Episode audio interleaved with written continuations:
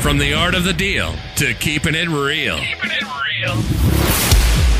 Live from the Simply Vegas studios, it's The Power Move with John Gafford.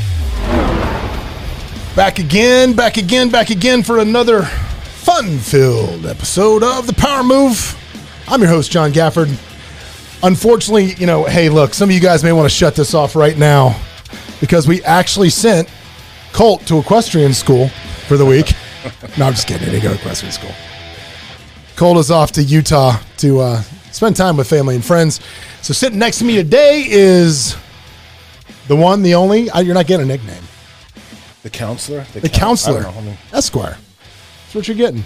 I'll take it. Chris Connell, Esquire. So next to me, and sitting in the hot seat today, a guy that I have, uh, I've become, you know, I, I've got to know a little bit, and I, and, I, and I dig this dude, and I think he has a good story. And for what we're going to talk about today, I thought he'd be a great guest to have in.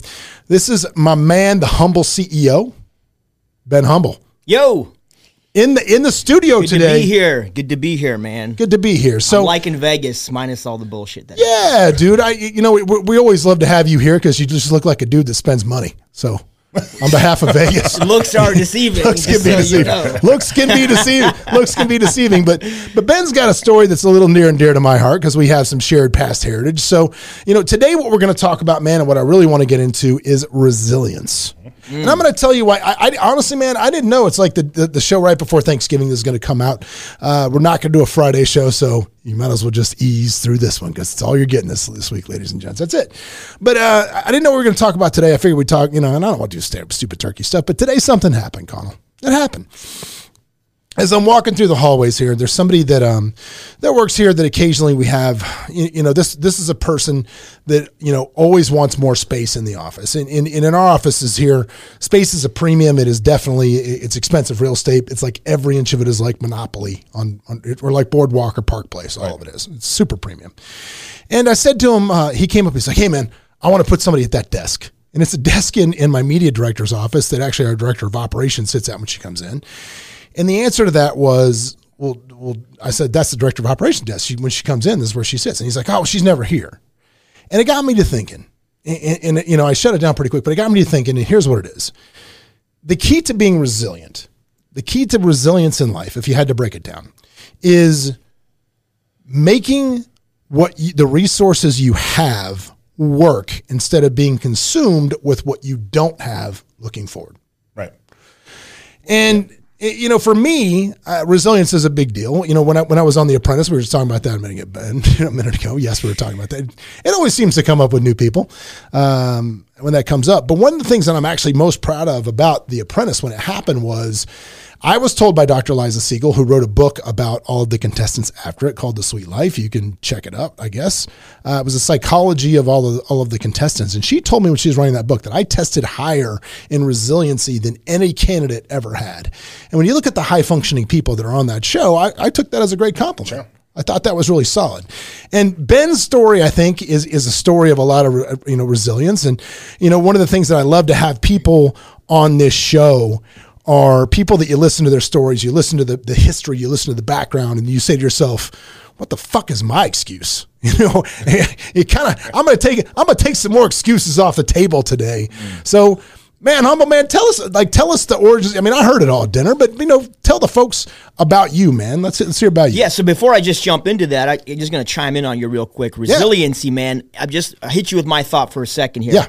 Resiliency to me, there's starts with emotional resiliency and then everything else. Mm-hmm. You got to become a kind of person that I believe that you are willing to become resourceful, independent, moving forward. Everything is a choice in life. So let me hit you with the backstory. I'll give you the abbreviated version. Cool? Mm-hmm. Yeah. Well, yeah, we got an hour, man. Shit, take, we're good. take your time. Let's go. No, I'm gonna. I'm gonna start coming up with Colt esque like exactly. top five lists. top five lists for Cole. So when I was born, I was a young man. No. I was born in a communist country in 1985. Which one? Romania. Romania. Yeah. Yep. Been there Okay, you've been there. I have. All right, probably post communism. like two years ago. All right, so yeah, so a lot good- different spot. Yeah, a little bit different. Yeah. So born under communism, and you know, un, and I think people don't realize what communism really is. Right. communism is you know you've only got a couple choices in communism you either play by the rules which mm-hmm. means you have to sacrifice your personal belief system really your personal desires and any real creativity that's what communism does it strips out all the creativity mm-hmm. Or you play by the rules in the shadows, in hiding. Right. So, you know, my dad's a Christian. Our whole family's a Christian. We're faith based people. And we grew up in this society where, you know, by the time I'm four or five years old, my dad had three or four kids. And, you know, they're doing church underground. They're doing different things underground. They're doing like missionary work underground. Everything is underground. But my dad's labeled.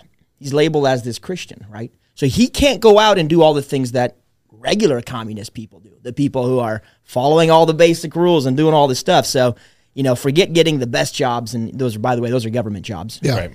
And everything is is hand to mouth, meaning like every single thing in a communist society requires an envelope. You know what an envelope is? Oh, sure. Oh, this yeah. is Vegas, baby. Oh, sure. We all know what an envelope is. Very aware. Very aware. That's how it plays out. Common law does not endorse the use of envelopes for currying special favor at any point in time. Just No, saying we there's cannot endorse continue. that. that is the real currency, right? Because in a society that says everybody's equal, well, the truth is there's capitalists in that society as well. So you want to give birth to your child, you got to go to the hospital with an envelope. Holy- You don't show up with an envelope or some kind of gift or some type of barter. You're going to sit Mm-hmm. there and you're not giving labor, and if you are, nobody's helping you. And that's the reality of a communist system: is it strips away your creativity, your incentives, and everything else. Right. So dad decides early on. He says, "I can't live here for my future and my children's future." So at 27 years old, he makes the decision, which mm-hmm. is to run. Everything he knows is in Romania. Everyone mm-hmm. he knows is in Romania. He says, "I'm out of here." It's a different language too than a lot of the other Slavic countries that surround it, right? Yeah, well, we're not Slavic, so No, but that, what I'm saying is its borders, Yeah, so Serbia, and like, like all those. Correct. It's a, it's a different language base too, I believe. Yeah, so we're one of the Romance languages, similar to uh, let's say French or Italian, Spanish. yeah. So we're right next, and we're neighboring um, Hungary, Hungary, right, where we're which is from. Asiatic. And, that, and that's yeah, that's my heritage. Yeah, so we had to. So my dad, basically, this was a just a beautiful story. If you're a person of faith, you'll really appreciate this. My mom had a vision. There was these couple of guards that were stationed, you know, during their time in service on the border. And they literally approached her one day and said, I've had a vision that you guys need to leave and we're going to help you do that. So they arranged a small caravan of people to literally run. And dad had to make a tough decision. Dad had to make a decision at 27 years old where he's got these children and which ones can he take? Because he can't physically carry everybody. Sophie's choice. So I'm the oldest. I can walk. And I have a brother and a sister. And, you know, I've got these other two little baby brothers and sisters. And they strapped two kids by the arm. They grabbed me and they left the most independent kids. The ones that, you know, basically went to a neighbor and said, I need you to watch my kids for the night. Mm. Turned around and said, it was the hardest thing I've ever had to do. And they just ran. We ran, we hid basically during the day and we would cross over at night between the guards, between all the stuff, the mm. dogs, all the stuff that happened.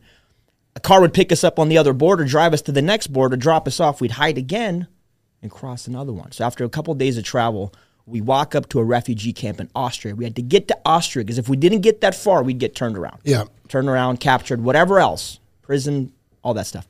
And nobody was running with kids back then. It was usually guys. Guys would run and, and hopefully later come and get their families. Mm-hmm. But dad ran. We ran. And he had faith that, you know, if How he were got- you- how old were you I would this have been time? four. You were four. Jeez. So dad ran and he said, and, and he had faith that if he got to the destination, hopefully someone, the Red Cross or somebody would intervene and hopefully reunite our family. So we get to the refugee camp. We finally make it. And, and everybody's looking at him like, you're crazy, man. You ran with your entire family. You came here to this refugee camp. You made it. By the grace of God, you got here. Now what? My dad's living his faith, living in faith his entire life. That's that's just that's the only move he has. So he gets there, doesn't speak the language. You know, I, I, I, I break a leg while I'm there just messing around. I have to go to the hospital. He has to leave me at the hospital because they won't allow him to take me home. My mom's looking at him like, why did you leave my son at the hospital? Can you imagine the trauma? No. 26, 27 year old kids, basically, with three or four little kids in this refugee camp. They do that, and it most amazing day would have been a few months later. They actually execute the president of Romania on live television. Communism. What falls. year is that? 89? 89. 89, yeah, 89 to 90 in that region. So they execute this guy. Mom was pregnant at the time, goes to give birth to my sister at the hospital, comes home. And as she comes home with this little baby, there's all these kids obviously running around the refugee camp. And my dad walks in with these two little kids. And my mom says, Don't bring any more people here. I got all these, you know, all these little kids and everybody. And he says, That's your son and daughter. Oh, he went and got him. So that day, he was able to get him over. Somebody brought him over. like how like how soon after the after soon after the re- Months. revolution? It was it was months after we left. So in the morning they had three kids with them. In the evening they had six. We were reunited. Yeah. It- Well, can we? I mean, can you talk about being 27 with five kids? I mean, good lord, that's a I'm hero. 40 that's a I'm hero in my book, and it's I'm that's a 41 hero- with two, and I'm like, oh god. yeah, that's. I mean, that's a hero in my book as it is. My God, Yeah, and- and that's that's how you start. That's life, right?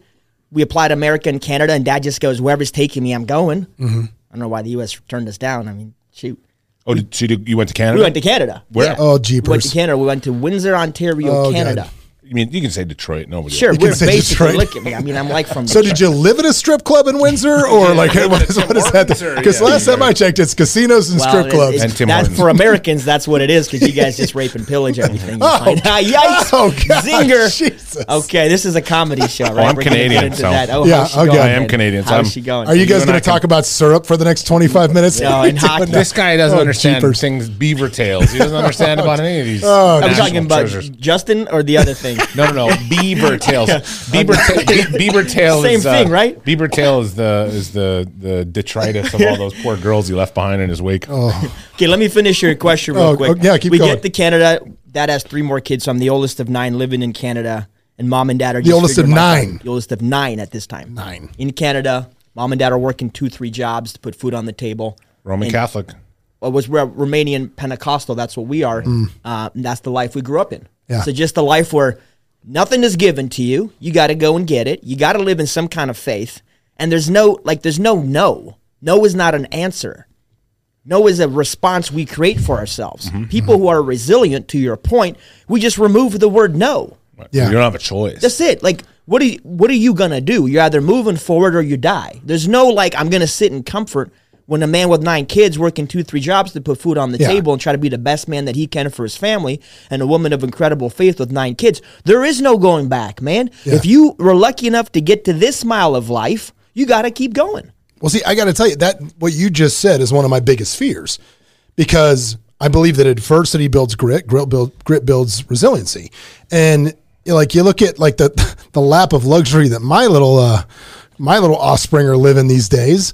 Uh, you know, it's hard, and, and I think again, as much as you try to create some sense of, of of adversity, it's not real. You know, we try to do it through sports. It's, Yeah, it's, it's sports is manufactured adversity. It's not not real. My kids will, you know, God, you know, God willing, never know what it's like to be hungry. Never know what it's like to fear where they're going to sleep. Never Yeah. know uh, what it's like to not have their sibling there, not by choice for months at a time. You know, these these are these are real world problems. Mm-hmm. Uh, that, that you know, yeah. So I, I think that's a challenge. Well, I would just add one little caveat here. To me, the way we think about life is those aren't problems. That's my story. Mm-hmm. And Yeah. everybody has a story that you're doing something with, hopefully, because I believe your greatest gift that you have in life is your story. Mm-hmm. What you've gone through, you turn that adversity you talked about, it's a weapon.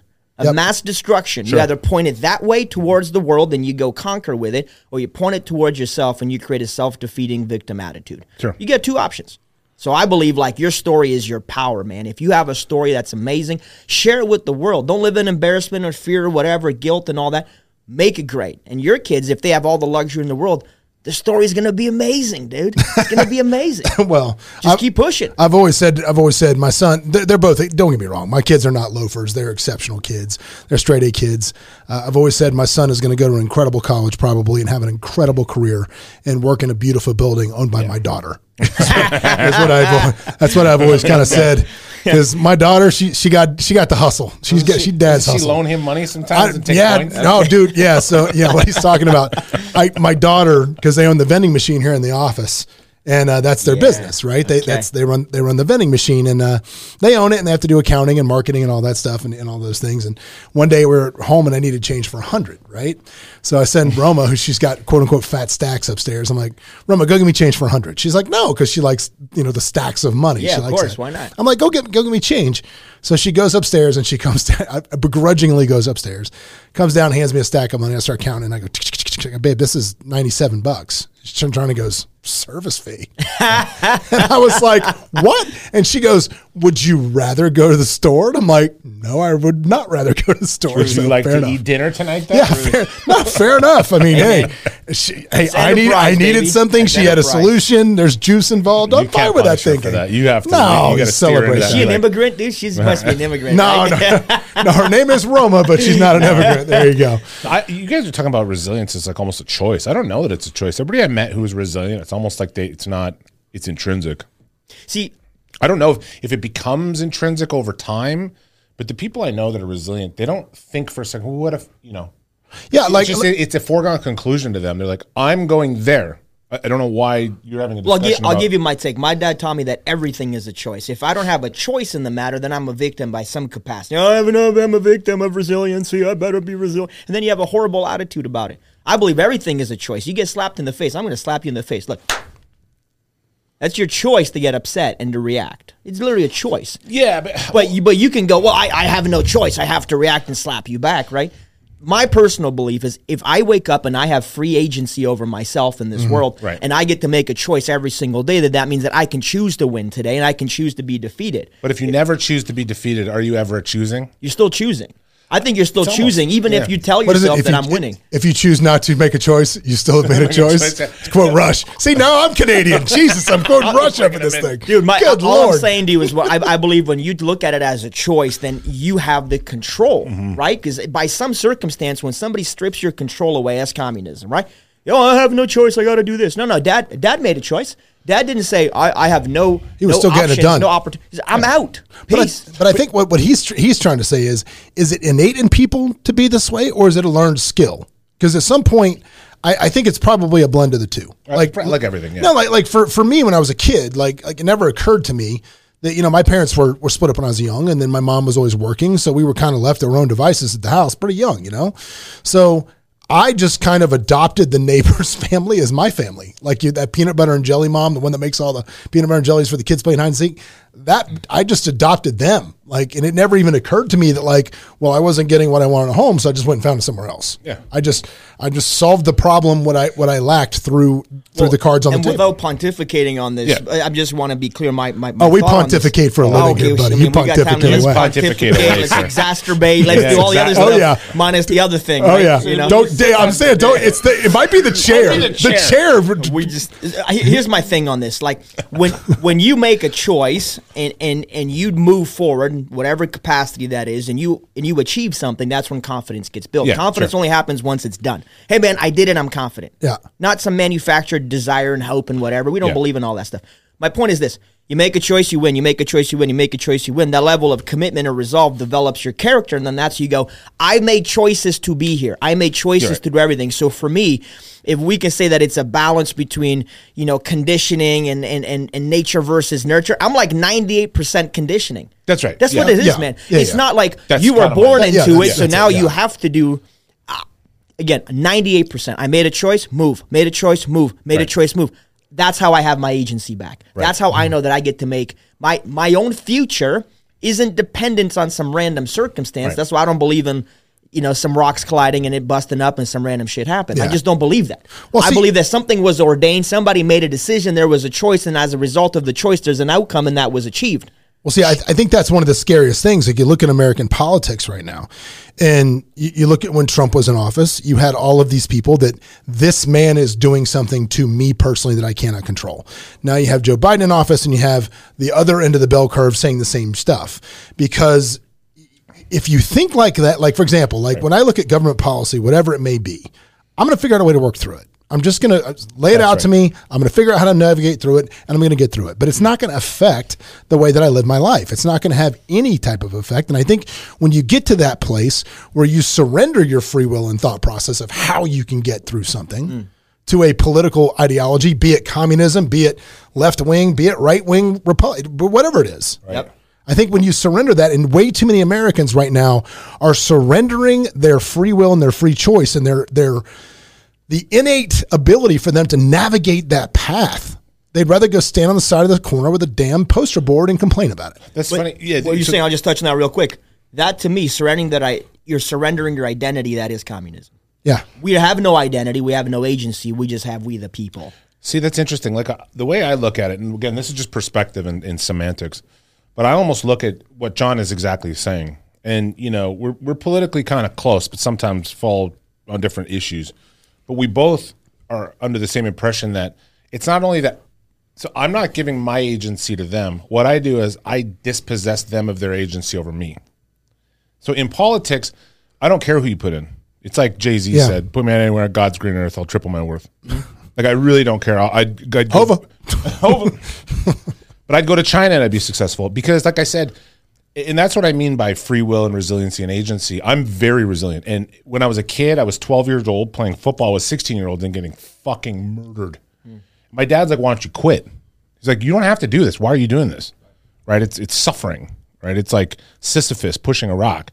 It's because in that process of suffering, if you have chosen that I'm not giving people agency over me, then at that point, you know, you will never succumb to their agency. Well, but you also, if you're not going to let them have agency over you, you got to take responsibility for your own shit. There you go. That- that's exactly it. But too, that though. that's where independence gets formed. Like we need to have an independent mind to be able to move forward in life, regardless of. See, everybody's blaming environment and circumstance. Sure. Number one, I'm going to put it out there, and some people are not going to like this, but life is actually not that complicated. It's actually relatively simple because life simple. is slow.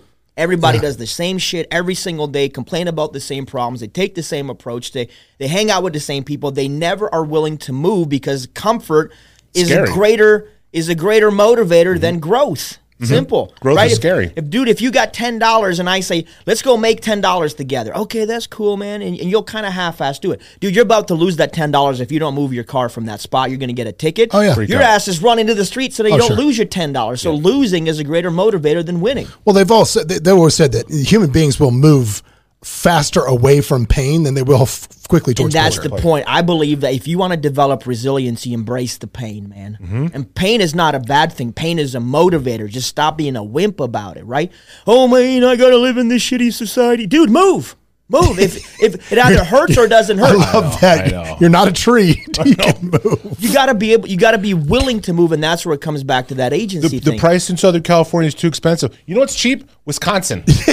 Have at it. well, I don't want to live in Wisconsin. That's well, your you're choice. making a choice. See, you can't have an opinion and an action. That's my belief. Like you can sit here and debate all day about all the stuff you're never going to actually do, Right. which is why education doesn't work. And I'm an educator. Mm-hmm. Education by itself does nothing until a person is activated. Right. There has to be multiple factors to get you off your butt, get you working, get Mm-hmm. you moving forward. So I just look at everything with a negative consequence. Like you got to be able. What I do. I, I, I, I take a forecast of my life and I look forward 50 years and I'm sitting in this rocking chair. It's probably red like this Right. one. I'm 80 years old, sitting in this bloody you're- rocking 'cause chair. you're saucy. I'm That's sitting there, right? chair. And I'm in this rocking chair, and I'm going to ask myself one question: With the things that I was given, did I do the things I should have done? right. Mm-hmm. Dude, that that question haunts me. That's the definition of success in That's my the book. that's the d- definition of stewardship gifts you're in That you're Yeah. moving out. Yeah. God gave you all this stuff your fam, your, your, your, your family, your parents, Mm-hmm. the people around you, all the positive stuff that you had in front of you. Did you do with the positive that you could have? Mm-hmm. Or did you just focus on the negative your whole life because that one was maybe more prevailing or more in the news or more in the media? Sure. Yeah. I, we're all going to feel like idiots if we're 80 sitting in that chair going, well, I could have done more, but more." little Jenny from grade six made Didn't fun of me and gave me a complex. No, yeah, yeah. Nobody cares. Your mission doesn't care, your purpose doesn't care, and your legacy doesn't care. So we got to tell Jenny to piss off. And we all got Jennies from grade six, Yeah. right? Sixth grade if you're American. I don't know. Maybe you guys are understanding my. Oh, I Oh, heard yeah. you. No, No, no, no, I didn't no. even blink when I heard Yeah, grade six. grade Real six. quick, real, real quick. I had a Jenny in grade six. She Yeah. was in ninth grade, and we were dating. That's what I'm talking about. Okay. Not a little flex there. That's right. Dude, that's, fine. It is what it is. A power move. But we yeah, all got one, man. And you create your own adversity, man. You got to use it as that weapon. Well, like t- today when I was leaving the house, you know, I was as I'm leaving, I hear the unmistakable sound of NHL 2021 coming from upstairs again, uh, because my son plays it all the time. And as I'm walking out the door, I stopped and I turned back around. I came in and I yelled up the stairs. I said, "Come here, come to the stairs." And he comes to the edge of the stairs, and I said to him, "I go, bro, let me ask you a question. If you found out at five o'clock today that you were gonna, that you were, it was it, you were gonna be dead tonight, would you say to yourself, I wish I would have done some things different yesterday? And he goes, Well, yeah. And I said, you're doing exactly the same thing today you did yesterday. Why don't you maybe invest in something different? Yeah, but catching a Hattie in NHLPA 221 is Yeah, but okay, no, no, Bro, but all 13 things, at no, 13, but that's how okay, you die Jesus, happy. it's Canadians. and Yeah, you support- are a hardcore Any other dad. support have been fine. You are a hardcore Yeah. dad. You're shooting at an immigrant. I know. No, this show brought to you by Tim Hortons. I guess is what we're going. That's what we're going with. Large But double no, double. call me Yeah. Tim Hortons. Yeah. I will drop. That's it. You're so much better than Chili's. Okay, hang on a second. We haven't yelled about it a while. Listen here, Chili, Salt Lake City. You're playing coming for now. it. The letter's in the mail, baby. The demand letter is on its way. Serve me six margaritas and then tow my car. Tow my car, Chili's. coming for you. Margaritas. Sorry, that's a necessity for every show. old We have to. man. This, I'm wearing the That's wrong deep. colors That's in this deep beef, beef. man. You Yeah, guys are you're oh, rocking good, you're blue. good. I'm rocking Oh, yeah. red. This is We're not done. good. Yeah, exactly. We're having East Coast, East Coast, West Coast beef in here. Yeah, If you're not she's the one this you're going to beef with. Get that. That's yeah. that's a good point. Hey, man, I, I live in the beef. That's a good point. Right? Oh man. All right. So back to the story that we that was a, that was a was it a segue or a digress? was an That was a digress. That was a development. a development. That was a t- off-topic development. Okay, cool. Americans got such a way with words. I know. we- No, no. This guy literally. Sesquipedalian. I, dude, it's. we thought it was should the chair. No, we thought it was the chair because literally, you understand. The other guy that normally sits in this chair is special in the best possible way. Um, he says the things that you think but can't say. That's the guy that sits in this chair Oh, that's normally. nice. And uh, Sometimes delivers it like bubbles. it's just it's to the point where I'll, I'll give you I'll give an example because now here we talk about him. He was completely convinced because he'd never seen any Star Wars movie. Yeah. that the bad guy's name was Dark Vader. Dark And Vader. Dark then, Vader. and then It's when he found out it wasn't Dark Vader, proceeded to argue why it should be Dark Vader. he was apoplectic about. They're like Darth. He's like Darth. What's a Darth? How is it not obvious that he's Dark Vader? Yeah, that's a, so. That's what that's what you're replacing today. What we're normally working. I got with. you. So Yeah. standards are really high. Yeah, but you, exactly. Standards are super low. His sister is one of What are the ratings on this show anyway? Uh, They it's- got to be pretty yeah, high. We actually, we Definitely higher actually, than The Apprentice, We right? actually, no, well, I don't know. We actually, we actually have over ten thousand subscribers to this fiasco. really if you can even believe it, you should be amazed. See, again, that's what a good da- that's what a good guest does, Connell. They badger you halfway through the show. like. They just I start like badgering Man, you. That is amazing. Life Oh. is too hard to be serious, guys. You- Com- comedy's my relief, man. You want Oh, to yeah. develop resiliency, develop comedy. I love right? how no. We want to Skin, talk. we want to talk about. skin. We want to talk about adversity, and mm-hmm. he just comes on and starts badgering us. I guess That's right. I'll take a roast. Yeah, I'll take it. all day. Let's go. Works for me. so let's do this, man. Let's take a quick break. We're going to take a quick stop. And when we come back, man, I want to hear how you go from nine kids, because we literally just got to, to Canada. Mm. So I want to hear how we got from Canada with nine kids. I'm sure it went through with Tim Hortons at some point, And then we wind up back where you guys are today. I want to talk about what you're doing now. So we'll be right back in just a second. Get an Astro van full of nine kids. Hey, it's John Gafford. If you want to catch up more and see what we're doing, you can always go to thejohngafford.com where we'll share any links that we've things we talked about on the show, as well as links to the YouTube where you can watch us live. He's like flock of And if you want to catch up with me on Instagram, you can always follow me at the John Gafford. I'm here. Give me a shout. Back from the break, back from the break, sitting here in studio with Chris Connell, Esquire, as always, and my dude Ben Humble, the Humble CEO. And uh, today we're talking about resiliency, man. If you if you missed the first half of this, uh, it was awesome. Um, yeah, you got to go check it out. If you if you if you're just catching this on YouTube, you're just catching the second half. You probably want to go back and hear the whole story. But especially if you're feeling sorry for yourself. yeah, if you're feeling sorry for yourself, uh, we're, we're picking this back up where uh, Ben and his family, nine kids, have just escaped Romania with his fa- with his parents. They escaped to uh, to Canada, which is where we are, Windsor. Um, I've never been to Windsor. It's a great place. No, I'm just kidding. Americans, no, it's fine. Uh, is your family still in Windsor? They still there? Yep. Still there. So escape to Windsor, Yep. and that's where you're at. And then, wh- so where we go now? Now you're how old in Windsor? So I'm six years old, Windsor. 'Kay. Growing up, nine kids. You know, by the time I'm nine, I guess I'm nine. By the way, there's one every year for nine years. So we figured out mom was pregnant for about seven years if you add it all up together. Ir- Irish sept- septuplets or something. Yeah. nope, it was literally one every year for nine years. God just blessed her like, oh, you're pregnant again. You're pregnant again. Set the clock on Pregnant again. January 1st. So all your wives need to stop complaining. Oh yeah, no kidding. Yeah. it's- my wife would have more kids. I'm the one that's like, Yeah. yeah. good. We're too old for that, so it's fine. My wife would have 10 kids if we could. We just got started too late. So it is what it is. All right, so six years old, growing up in Windsor, what happens? Yeah. So mom and dad are working two, three jobs to put food on the table, and dad is just this steadfast man. He's moving forward every day. He's just moving one step, and I watch dad basically incrementally grow his mindset, grow his life, grow just everything that has to do with abundance. And watching dad never give up, never quit. Mom, too. Mom is the hardest worker I know. Mom launched a restaurant, and for 10 years, she worked 14 hours a day. Was it no? Quick question: Was it was it the standard? Now listen. Was it the standard immigrant story where they were just working circles around every single other person? Which is what seems to be the tale of America. You With look one- at immigrants that are great successes in America. They just come here and they just outwork everybody else that's entitled and grew up here. with one big caveat to Okay, that. what is that? Yes, they did work, but never lost sight of their mission, their faith, and their purpose. So around all the work was bringing other families from Romania. Dad launched two churches. He would drive to Toronto for years every Sunday with all of us kids in the car to go and preach in the evenings because he preached in the morning in the Windsor Church. So he's doing this back and forth thing to to Toronto every Sunday for years. So they never lost sense of their faith, never lost sense of their mission in life. So add all those together. It wasn't mom and dad were just working and ignored us kids. Right. No, no. We had amazing Sundays. We had family over all the time. We were always at church, probably six, seven days a week. In fact, we were at the church so often that dad said, You guys should all go to private school. And we ended up going to private school in the same building where the church was. See, I think that's I think that's a great point because so many people think that they're going to bury themselves in their work. And this is an immigrant thing. This is just a hustle, hustle culture thing, if you will. Yep. So many people think they're going to bury themselves in the in their work. They neglect their family. They neglect their health. They neglect everything else. And then at some point, there's this mythical pot of gold or or this finish line that is just never really there. And they think when I cross that finish line, now I can come back and now I'll be the family guy and now I'll take time for myself. And what happens is that finish line is never there. Doesn't it just it, it keeps moving and you end up you know you wake up one day and your kids are 17 18 moving out of the house mm-hmm.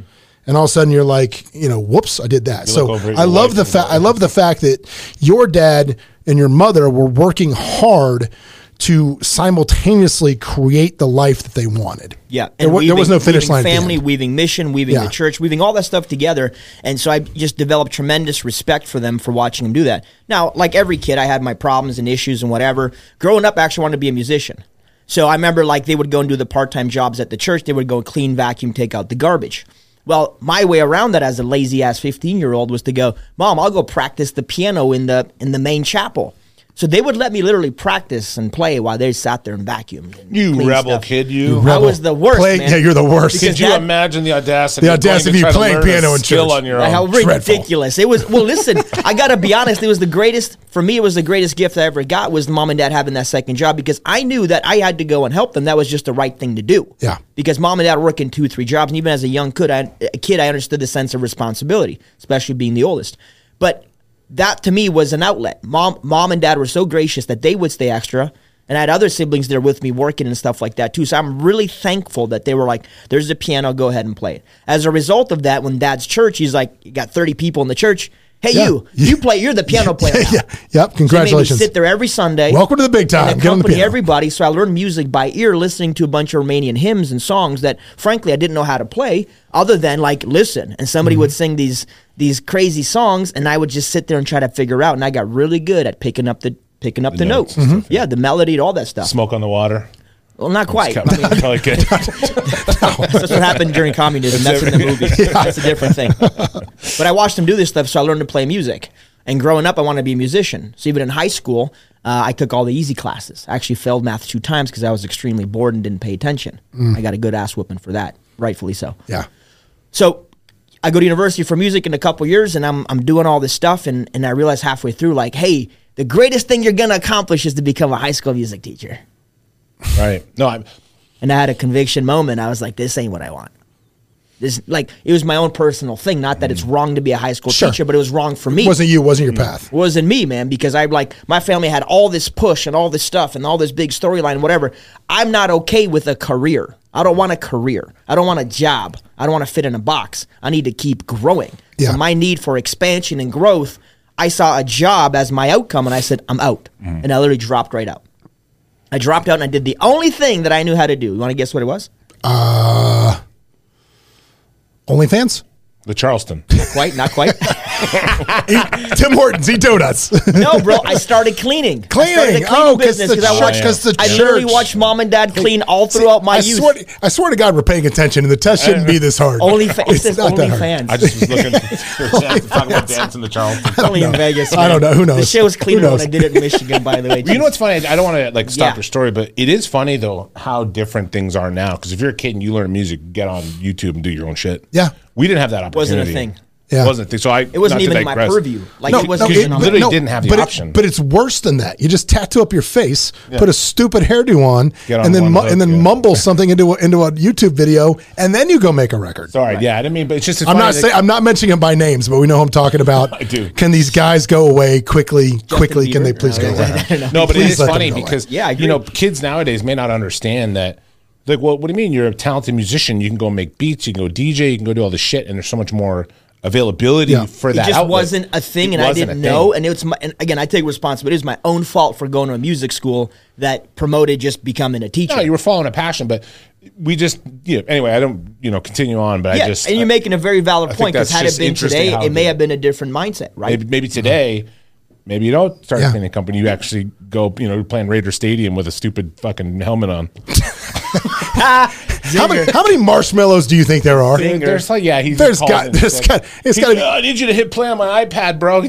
yeah, Oh, I don't- can't do pay, it. Pay you seventy five grand. Oh, okay. By the way, if you're listening to this Marshmello, Just kidding, I'm we love down. No, no, I'm not. I'm not sorry. I'm down for that gig whenever you want. Oh, sure. I'll wear the helmet and push play. I'm fine. Pay me whatever you want. I'm good.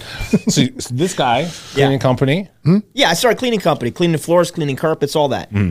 And the benefit with doing that was I started thinking about how do I make money. I got really industrious real quick. Right. I was already entrepreneurial because of my music and stuff like that, but I never really made any money. I had a paper route as a kid and all this other stuff. And I used to actually make paper origami and charge my siblings ten cents a piece, and I would make them a bird or a boat or whatever else. The junior hustle, man. I, I knew that game, right? Mm-hmm. Like I'm, I'm like I can't sell origami as a 20 year old, 21 year old. It doesn't play out, but I can clean. Yep. My first job was my mom. She gave me hundred bucks to clean my own room.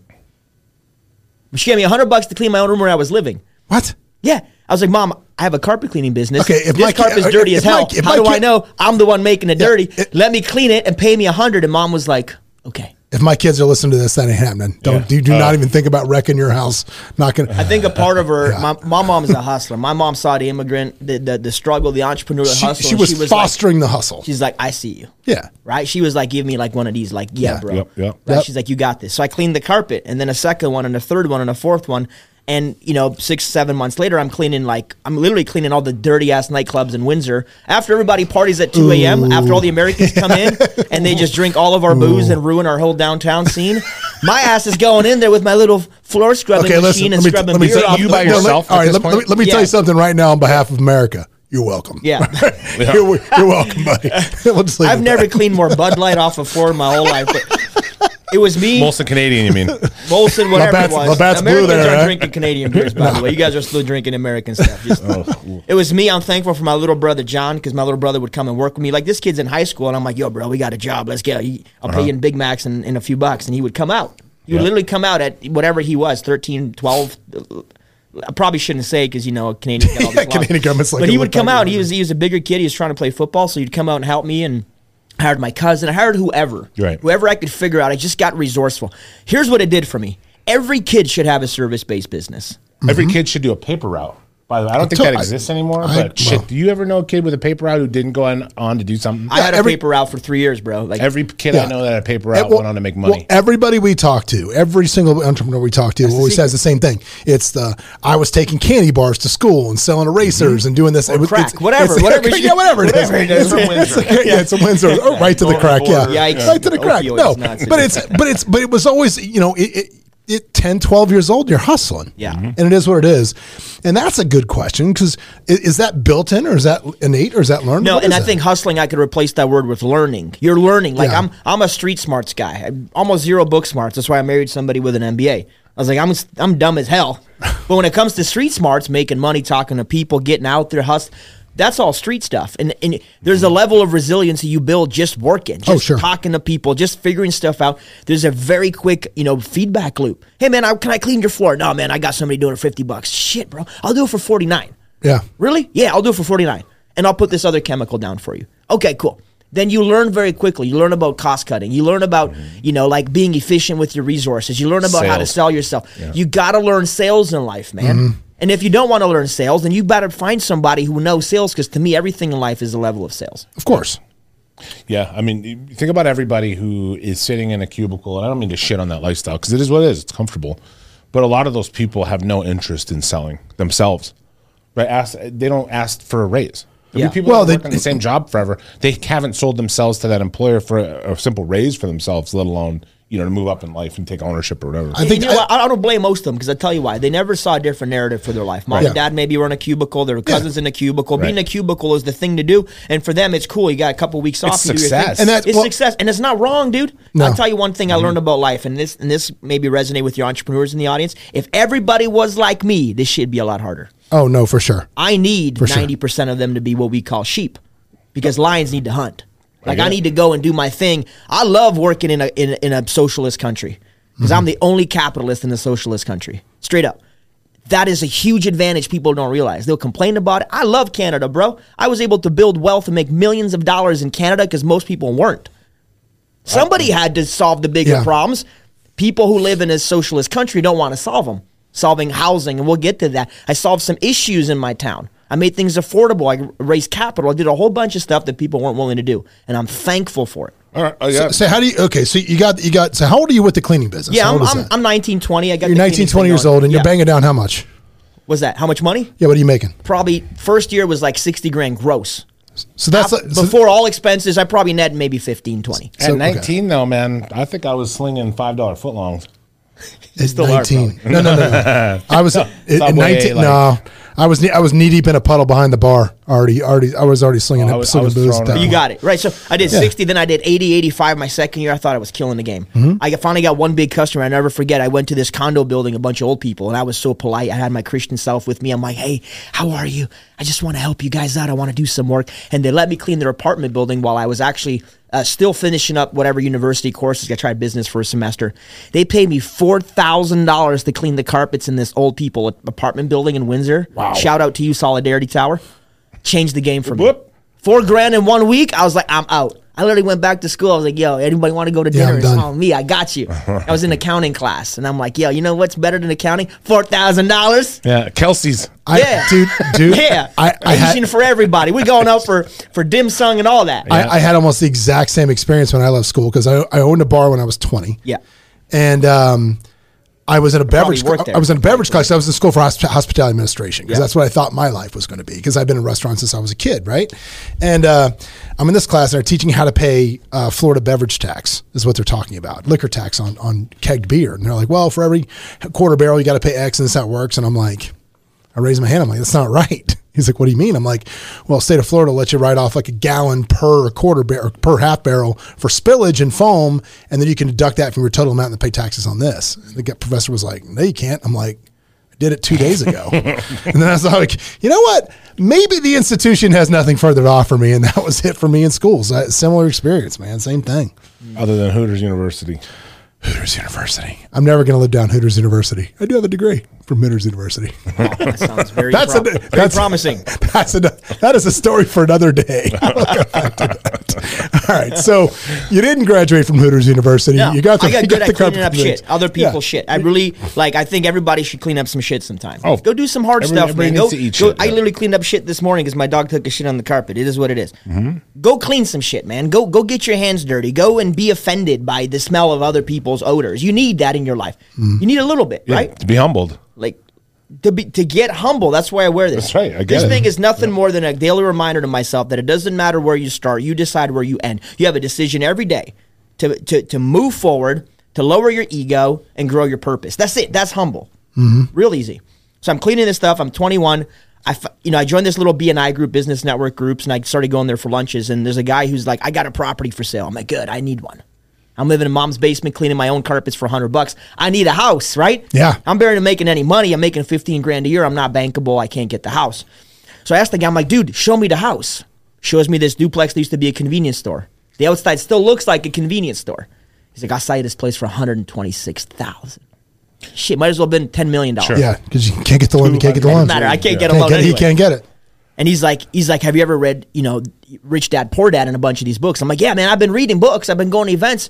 I was like, can you help me do some creative financing? He's like, yeah, I'll help you. I was like, cool.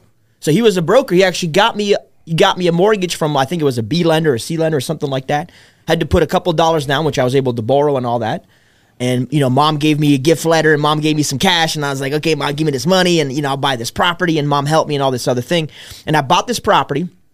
I closed on the deal. I assumed the tenants on the bottom, and I was paying 156 bucks a month plus utilities to live to live. because your tenants were there paying paying all the bills. Yeah, I moved yeah, in. baby. Well, that's I moved in. The First thing I did, I went to the store. I bought five different kinds of cereal. I bought two gallons of milk because when you're growing up in a house of nine Yeah. kids, like that's that's gold right there. you're I called my brother. I was like, "Bro, we dining tonight." Count I got chocolate, milk. blueberry, I or got blueberry, Cap'n baby. I got it all. that. I said, like, we Cap'n gonna Crunch mix all butter. this. we we put all the cereal in one bowl. We were just scooping it out like it was going out of style. Uh, It's like making swamp water at the That's Circle it. Okay, All of it. Bro, it was it was next level. As soon as I did that first real estate deal, I was uh, Well, see, I, I want to back up about Yeah. that though, because that is a lesson that I preach all the time to people that are looking to buy their first deal, which is it doesn't. The only thing that matters what it looks like at the deal is the numbers. Mm-hmm. Nothing else matters. You moved into a convenience store. I moved into a convenience store. yeah, because the numbers made sense. Yeah. it wasn't. Was like, did you grow up as a child dreaming of living in a convenience No, store? No, I you would add didn't. one more No. caveat. Not only did the numbers make sense, but I could do it. You could do it. See, back then I could have been a two hundred thousand dollar or eighty thousand. I don't. I didn't care. Yeah. The fact that it was there and everybody else walked by it because it was a convenience store. I was like, I live in a convenience store, man. Yeah. I'd like to point something out just real quick, and not to shit on something, but you we live in a day and age where people always make excuses. Yeah. everybody makes excuses, mm-hmm. right? Sure. They say some people will say, "Oh, your mom gave you part of the down payment," right? But like you know what I mean, get a gift letter, do all that stuff. Mom helped out with a couple grand here and there, right? But what people don't realize is that money exists. I don't care who you are. Who cares? I don't care who you Who are. Who cares? You could be a kid from D Street. If you come up to the right people, if you talk to people, if you're motivated, you're talking to this this guy, this broker with the deal, right? Yeah. He's going to help you with the deal because you've shown interest because you put yourself out there. I did. So he's going to now take you under his wing because Mm-hmm. people will help. Yep. People will help others do things. And right? they're incentivized, man. He's financially incentivized. Totally. He just wants to help another young kid who he Right. sees working and doing his thing. And But let's say, for example, a couple grand wasn't there. There are people, and if you make, if you're the kind of person that shows initiative and you're the kind of person that gets out there and talks to people and just asks the question, there's people that will give you kind of that. Yeah. They may charge you some points. And No, no, no, no. You For- can catch they're everywhere. Yeah. See, a, a- a big lie. I just we can to point we that can get into real estate yeah. investing because, like, Yeah. listen, I don't want to be overly uh, aggressive, but I'm the I'm the freaking best at real estate education in Canada. I've never said that before, but I'm telling you right now because. Yeah. Whoa, whoa, whoa, whoa! Why, so, The why, best. so, a question: Why would you have never said that before? Well, I mean, it's not that I have. I just haven't said it in that context or in those, in those words. But now with the way you're speaking, I'm telling you, I'm That's the humble, best. man. That's and it. The, the reason why I'm the best, the reason why I help people the most, is because I'm such a believer in the outcome. Yeah. And dude, you got to be willing to do whatever it takes to get to that outcome. Right. And if you're not planting seeds with people, go, hey man, you got a property? I'd love to own a property. Right. How do I do that? Right. Show me how to do that. We're all assuming everything's a no. Life starts at no, bro. Right. Everybody. My only point is that is day in day out, day in day out, I hear people complain about everyone else's privileges, and I don't mean I'm not talking about And I get that. And I get gender, that. Yeah. but everybody says, "Well, my parents couldn't help me with that." I'm like, you don't need your parents. Let's get tactical just for one second, Yeah. then we'll get back to the storyline. The Sorry, I tactical. just- I- I like to No, I want to. I want to Yeah, hit on your hear in my tactical nature. Listen, mom grabbed it from a credit card to give to her son to buy a house. Sure. Let- Everybody has credit, and if you don't have credit, go get credit. Your Right. cousin got credit, your mom and your dad. Get, everybody has access to capital. They just don't want to do it. right and make it worth mm-hmm. their while for them to help you out too. yeah, I mean, Sorry. a- again, you It's look not back a at it was not a. It was no, not no, a no. freebie. No. It was not a whatever. Not like, even implying that, But- but, but- I don't care who you are. yeah. Yeah, but here's here, here's something else interesting to what you just said was you said put plant seeds out there, keep planting seeds with people because here's an you know I saw something the other day that was shocking to me. This was shocking to me, and it was a TikTok video with about 180,000 views maybe, and it was a dude explaining how to fill out a check. I know. And here's the moral of the story. The moral of the story is smart people that know how to do things, we kind of assume other people know how to do them already. Yeah. So if you're around smart people that do are doing smart stuff and you're in the room and you're you you have their attention, they're around you, part of them in their brain thinks you already know what they know. Yeah. So it's up to you to put it out there that I don't know this, crumb, s- push down the ego, push up the humble and say, I don't know this. Can you help me? Can you help me with this? Let me add one piece to that. I want to validate Yeah. that a little bit here. So, people like, how do I do this? How do I get started? Go clean shit. The only answer I have for you is I started cleaning shit. I started carpet cleaning business. I was cleaning other people's garbage. Literally six months later, I joined and I paid five hundred dollars to be in a group in a room with people that were better than me and knew something about business because I was hoping I could learn a thing or two. I happened to be in that room where that mortgage broker was there, and that's the only reason why I bought that property. Think about what that five hundred dollars bought you. It Yeah, bought you proximity is power. Five dollar a month rent. Yeah, so people, no, I no, can't, no, no, I can't it, brought, afford. it brought it brought him the beginning of a new career. And that's is what I'm saying. People say it all That's the time. I can't afford mentorship. I can't afford mentorship. Bullshit. Just get in a room with somebody who has more than you, and just ask questions and be vulnerable and be open. It's scary, but dude, there's m- m- many more things that are mm. scarier. That five hundred dollars got me that deal. The ROI That fi- on that five hundred dollars is huge. It's just millions, Yeah, it's millions of It's dollars. gone. It's epic. See, that five hundred dollar investment led to me raising over forty million dollars privately to buy and sell real estate. With. Right. Because at that time, I bought that first property, and I'll just keep moving on this Yeah. piece. Three, four months later, I'm hooked, bro. Yeah. All my friends, I can't buy a house, man. I'm like, I have a house. My name's on title and everything. I got a house, man. Four or five months later, I'm like, I'm literally door knocking, looking in the paper all over again. There's another guy. He's got, got a house for sale. Same thing. I got up. I was like, hey, can you help me finance? Can you help me do some seller financing? I read Rich Dad Poor Dad, OPM books, a bunch of books. I'm like, I don't know how to do this, but can we figure it out? Figured out the second deal. Six, seven months later, I bought the second property. Also had a pre existing tenant. I moved out of the first one, rented it out, moved into the second one, rented the upstairs. Now I got three tenants and two properties. And what's your monthly nut? What's your outlay? I was actually You went from 121, I now you're breaking even? 120. I was breaking even or making just a hair. yeah. Right? Hey, So you're living for free now. I'm living literally for free after two properties, Under keeping one my year. expenses low. I was driving a '94 Dodge Caravan because that's what I had for my business, with no, no, no, uh, no air conditioning. The windows didn't work, so every stoplight I'd stop and open the door and fan that shit out just to get a little bit of air in here. The ceiling was even falling on my head. My buddy John, who was in the cleaning business, and I was working for him as a subcontractor, would tease me, "Hey man, you got this old van, you got this thing, whatever." I'm like, "Yeah, bro, but I got two properties." yeah. yeah. He's like, I got five. I'm like, I know you got five, but I'm coming for you. Yeah. I got two. About that. I met a beautiful girl, Romanian girl, doing my thing at church, playing music, all that, because I was still traveling with dad mm-hmm. and doing that.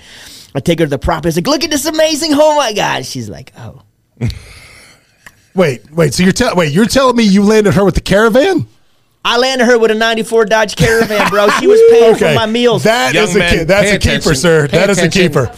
Uh, I, I, well, I can't. Yeah. Let me For- clarify. okay, I had for- a van, but I also had Okay. a Cavalier, right? For- okay, I oh, Cavalier. oh, okay. The ca- oh, we had a I- Cavalier. I, forgot okay. to mention, I had two right. cars. I had two cars. Yeah. Flex. Okay, who- yeah, who bro. can't who can't pick up chicks in a Yeah, Cavalier? yeah. come on. It wasn't even a Z24. It was just a regular black two door. But man, I mean, that thing had a sunroof. It was, that's That car that's slapped, the chick bro. Yeah, it. that's- That's we used to sit there. We used to bump through house like, duh. Fifteen Doss, inch. man. You got fifteen inch stock rims on that bad No, boy. dude, Oh, dude, they yeah. were fire.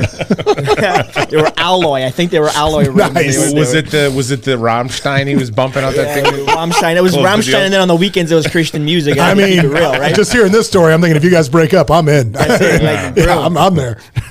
but she challenged me. She said, "This is nice and it's a nice property." And she's like, "What about we buy something for us?" And I was, I had literally just bought this probably a month before, and I'm like, "I'm living good," and I'm like, "This is exactly the push I needed." Mm-hmm. Thank Yeah. you. So we went shopping for another property. I found a beautiful duplex, like you know, just a mile up the road, and it was like three bedroom each side, all hardwood, gorgeous thing with a full basement, two car garage, all that. Because I was like, if you move to Canada, I'll get you a nicer property, right? Were you in Romania? Was she in Romania? So she was actually in Michigan. I'm living in Windsor. So like we met at a Michigan church, and I mean, try to convince a you know Romanian girl to leave her mom and her family and move to Canada wasn't easy. So I had to I had to bring my A game. Yeah. Right. You had to bring the, ca- Cavalier, the buddy. I had to bring, Had the, to bring the Cavalier, Cavalier. right? Followed by the van. I mean, like, just it is what it is, man. Yeah. You know. Um, but that was the move. So she she she directly indirectly challenged me, and I'm so thankful for that. We bought that third property. So we bought that third property. We closed on it like two days before we got married. We got married. We went there after we got married, like the day after, and we're like, we were gonna go on our honeymoon in five, six days. We didn't have hydro turned on, nothing. We literally just mattress, Hydro. floor, Power. What's that- candles. What is what is hydro? What is that? Power. Power. Sorry. Power. Forgot we got Yankees Freaking on the call. States. All right. I So got we didn't you. have we didn't I have power. We didn't it was the middle it was it was September, so we didn't have like, you know, heat or any of that stuff. We didn't need it. We just slept on a mattress for 3 4 days and then we went on our honeymoon. He wasn't wearing a toque yet. No toque. I wasn't wearing a toque. Is Jeep? Can I say Jeepers? Is that a thing? Oh, Jeepers, yeah, not a thing. That's, No. that's a Different. Minnesota, Did I make that up? Yeah, totally- that's I, another I feel like that's offensive. Like Canadians are going to start for years. boycotting I'm this like, show. ah, I'm pretty sure it's Minnesota. I just make that. I don't know. No, no. So now we're cranking. We got 3 We literally got three properties, and I'm 23 years old, beautiful bride. three properties, 23 cash flow positive, still cleaning carpets. Nice. Did you see the hustle in him or what? What was the? Yeah, Yeah. you just saw that in his eye. I went to school for business, so when I saw him and he's doing business, I'm like, okay, what, what can we do together? What can we do? Yep. What can we do? I mean, she married me for my money. That's it's that Hmm. simple, right? The Cavalier and the money. No, man, it's Cavalier. Just the, ca- just the call a spade a Cavalier. That's here. it. Listen, when we were dating, she was my sugar mom. It cost me eight dollars to get to Detroit and back all the time just in toll. And by the time I pay gas, it was twenty dollars every stinking time. So I'd go over there and I'm like, "Yo, you got a job, right? You work at the library. Maybe you could pay for dinner every once in a while." She was she was my sugar mama even back then. It was Yep. amazing. I lived at 13 Mile and Ferris in Detroit. I did. Yeah, I used to drive to, to 12 and John R. Yeah. It was a. See, I don't even know where I was going. I made, I made, yeah, I made, I made, it didn't matter. I made, I made it one, I made it literally one winter in, in Detroit, and I called my boss and I said, "Hey, man, I'm moving back to Orlando or Atlanta in two weeks." And he goes, "You're quitting?" I go, "That all depends on what you say next." Yeah. And he called me back about ten minutes later. He goes, "Orlando." I said, "Hey, that's what I wanted to hear. Good enough for me." So, when did you stop cleaning cars? Is that business still run? No, so that. we did that, uh, and then two, so we got married in 2008. 2009 happened. Mm-hmm. 2009 happens, and my immigrant brain is like, "Oh my god, I'm I'm I'm s- I'm salivating Oh, like Pavlov's dog." You weren't no for those for, for those fear yeah for those of response. you that are young for, the- for, for those of you that are young that don't know what he's talking about 2009 that was the financial crisis when the foreclosure crisis ran through rampant across North America and the the price of, of, pro, of properties plummeted Yeah. So that's what we're Kind talking of about We're, we're the brother and sister to Detroit, so Detroit took Yeah. a massive hit. Windsor took a big hit too because yeah. we're a big automotive city. Yeah, but, Yeah. but but relatively less in Canada. Canada's such a very relatively less, but Windsor, where. I was, Windsor, got yeah. hammered. So pri- prior to that, every property I couldn't find stuff for less than about ninety grand on the MLS that was for sale. Yeah, yeah.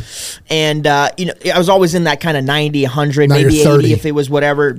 30 The very first property that I found in two thousand nine was twenty five. It was actually thirty nine thousand dollars was the asking price, and it was by CMHC, which is the government insurance company, kind of like you guys have Fannie and Freddie. I worked for them. I underwrote for them. Oh, you did? Yeah. I'm sorry to hear that. I get it. apparently I made an that's hilarious offer. in Canada I'm not sure 25 grand. 25 grand 25 grand. They looked at me.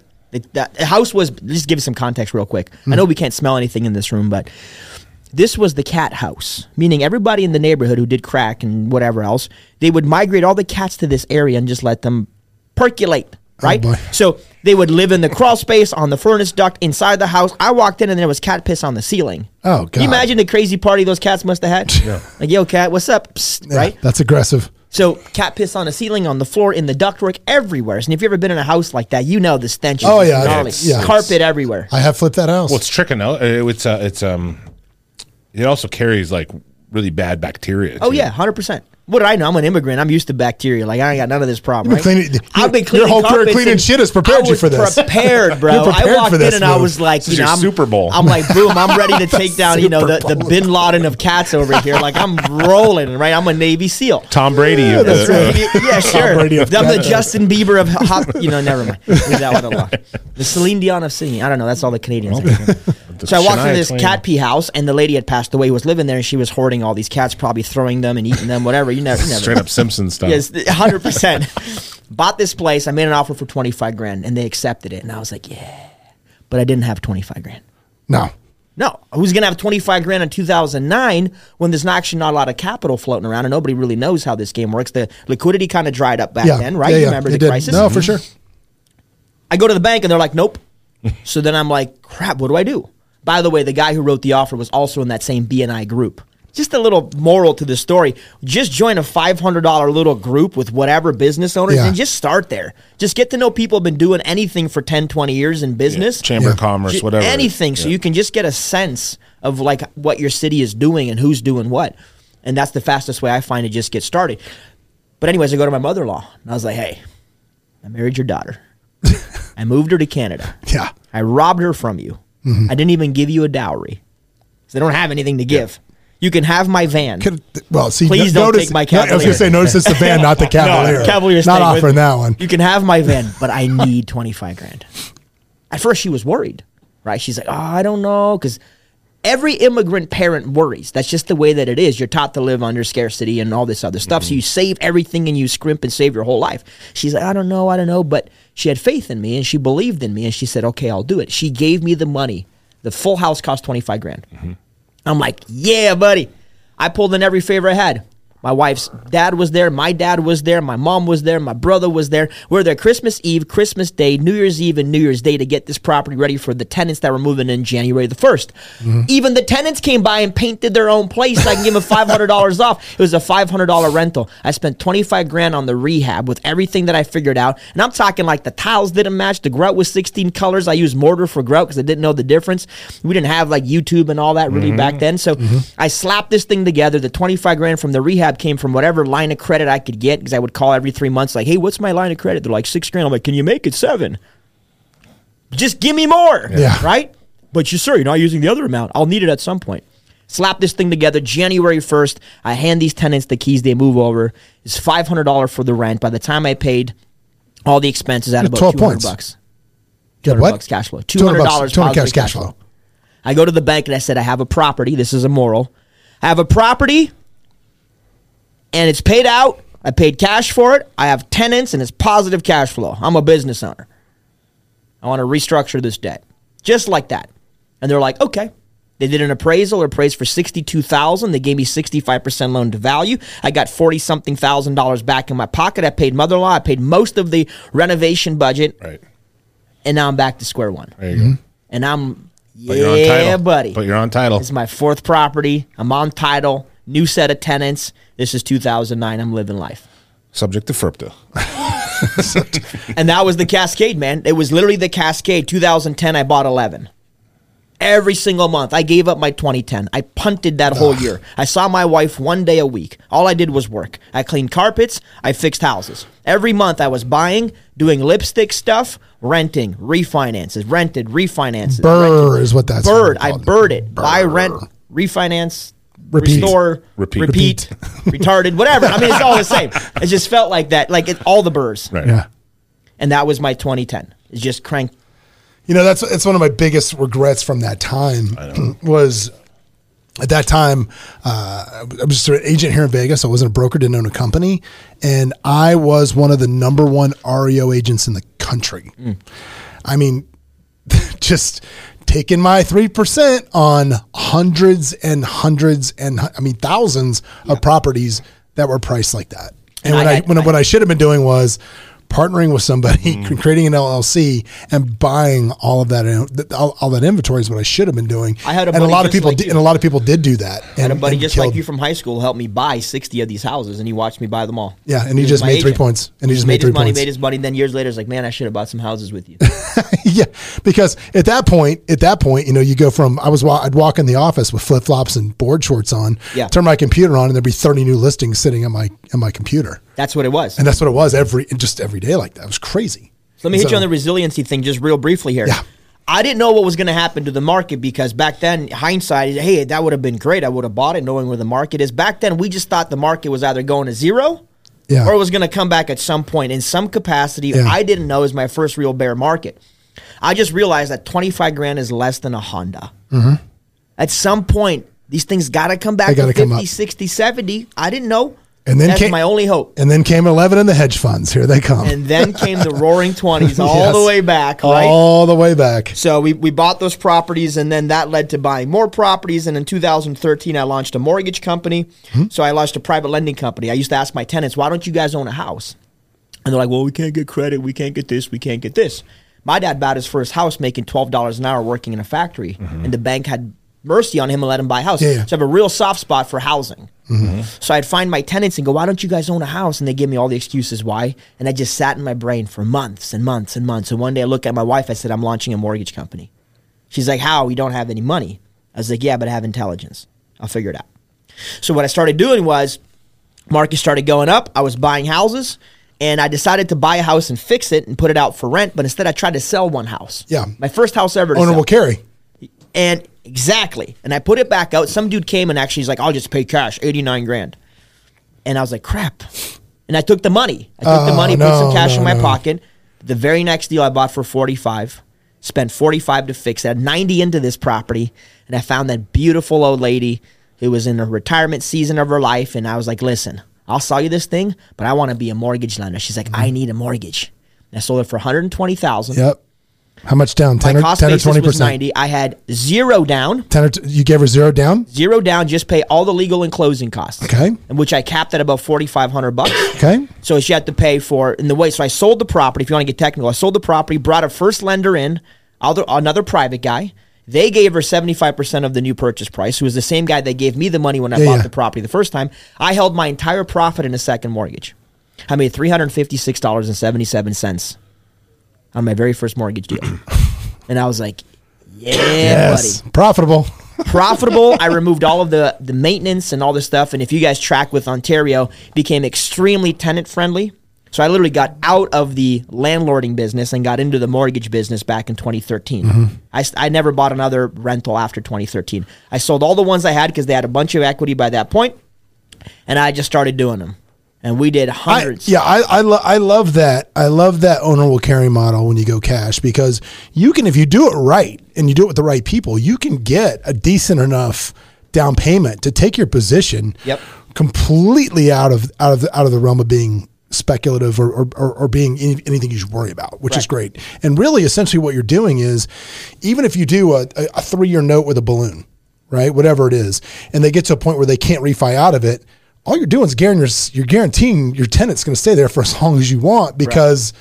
They're not going to leave their down payment. They're not going to be like, "Oh, we can't get it. Can we extend the terms?" Yeah, I can extend the terms again, which is great. So I, I love that owner will carry mo- model much more than I love the rental model. I think it's great. I, I love it too for many reasons. Like the cash flow is great and there's zero Yeah. headaches. Yeah. In Canada, especially in Ontario, where we're from, uh, you want to be a lender. You do not want to be a landlord. 'Cause the There's snow and the roofs? Canada and the U.S. Right, a little bit backwards. So in Canada, you don't want to be a landlord because it's it's so tight against landlords. There's so much crap that people got to deal with. But as a lender, as private lender, is basically unregulated. There's nothing going on. You create the rates you want, so long as you don't, you know, violate usury. Usury law, yeah. Sure. You can do pretty much whatever you want. You could charge 15 points, 20 points, 30 points. It does it doesn't matter. It just goes. You do whatever you want to do. Whereas over here, you have Dodd Frank and a bunch of other stuff. Mm-hmm. So over here, it's harder to be a lender. In Canada, it's open easier. range. Pretty Well, easy dude, what, what if so? So what if I'm somebody, man? We're we're kind of we're running we're running deep now.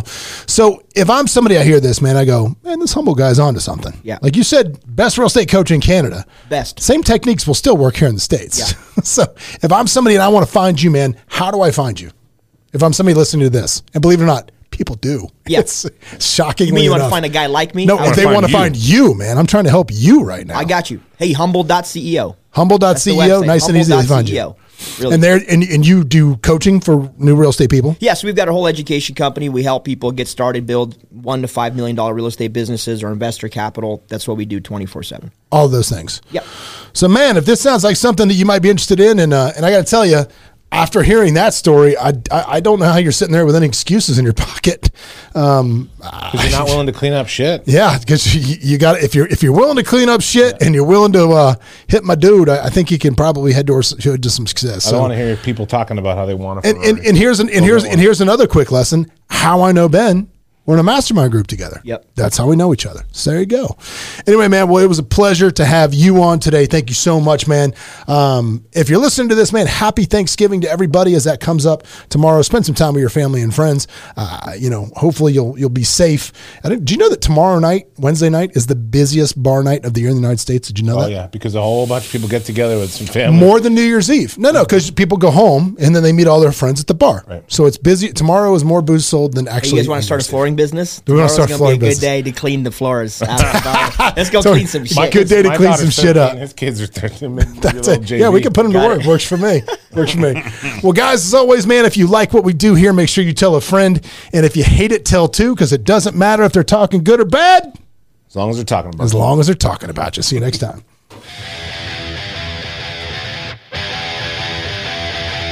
Hey, it's John Gafford. If you want to catch up more and see what we're doing, you can always go to thejohngafford.com where we'll share any links that we've things we talked about on the show, as well as links to the YouTube where you can watch us live. And if you want to catch up with me on Instagram, you can always follow me at the John Gafford. I'm here. Give me a shout.